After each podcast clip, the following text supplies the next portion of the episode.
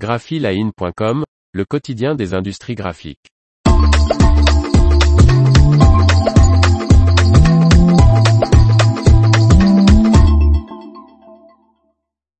Les confiseries Quality Street passent à l'emballage papier.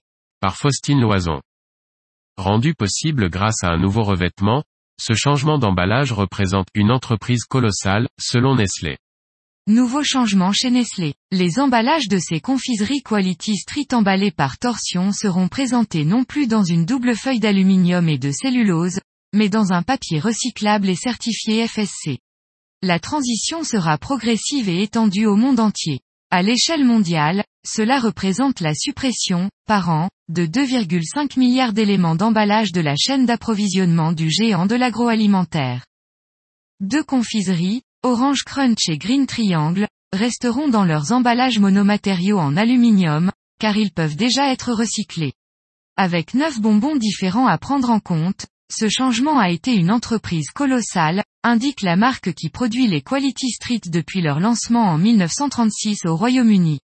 Réalisé par le Centre de R&D en confiserie de Nestlé à York au Royaume-Uni et l'Institut Nestlé des sciences de l'emballage basé en Suisse, ce changement a nécessité un long travail d'ingénierie des matériaux, de technologie des revêtements, de techniques d'impression et d'adaptation des équipements existants. Les experts ont ainsi mis au point un revêtement à base végétale pour le papier, qui n'entrave pas le processus de recyclage.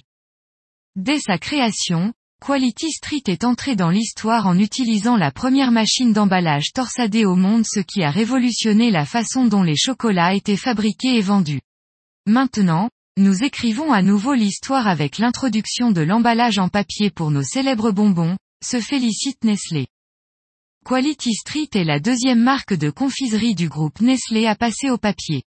Le plastique a, en effet, disparu des emballages des Smarties depuis l'an dernier.